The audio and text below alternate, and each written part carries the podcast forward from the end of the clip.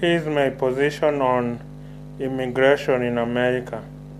I know it's a potent topic, but why is President Joe Biden allowing illegal immigrants to America?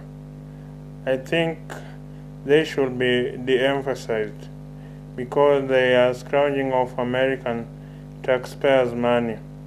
As we speak, there are caravans all the way in Honduras and Haiti that are traveling to the, southern border, emboldened by Biden's lenient and kid gloves treatment of illegal immigrants.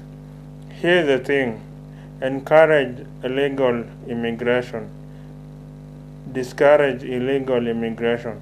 In fact, America should move to the points based immigration system like Australia and Canada, where the higher your academic qualifications, the more experienced professional you are, and the exceptional talents you have, the higher chances of immigrating to America.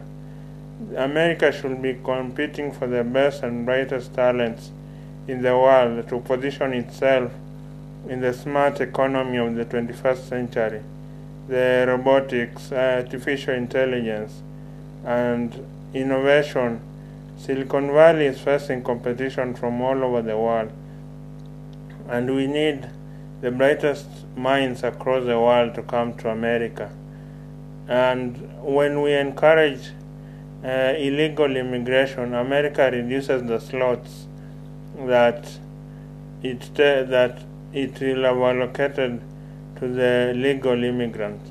So discourage illegal immigration, encourage legal, points-based, uh, professional and academic, and talent-based immigration.